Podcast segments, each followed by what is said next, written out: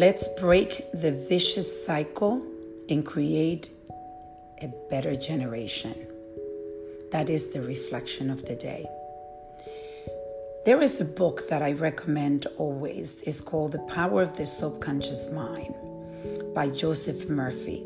In this book, it talks about how the subconscious is built from when we are born and is being built by our environment and our parents.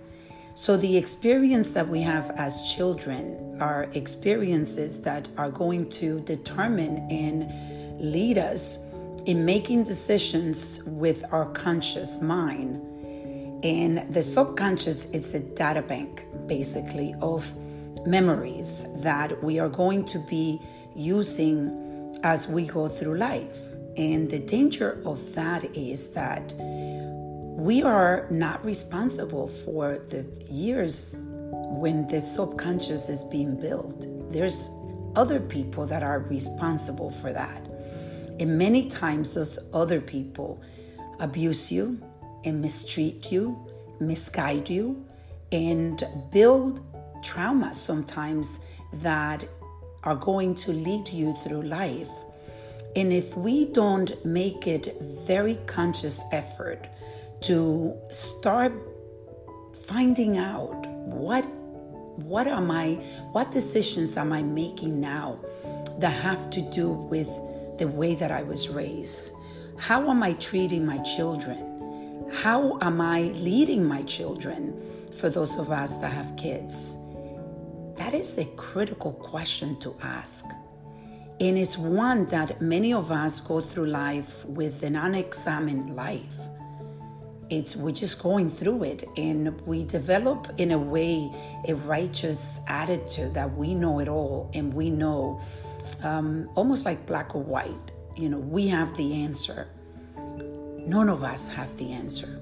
None of us know for sure the actions that we're taking that are 150% the right actions.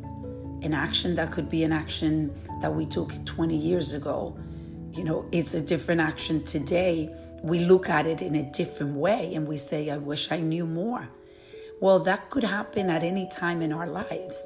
So when we have this righteous feeling in righteousness, then it is impossible to grow and it is impossible to break the vicious cycle.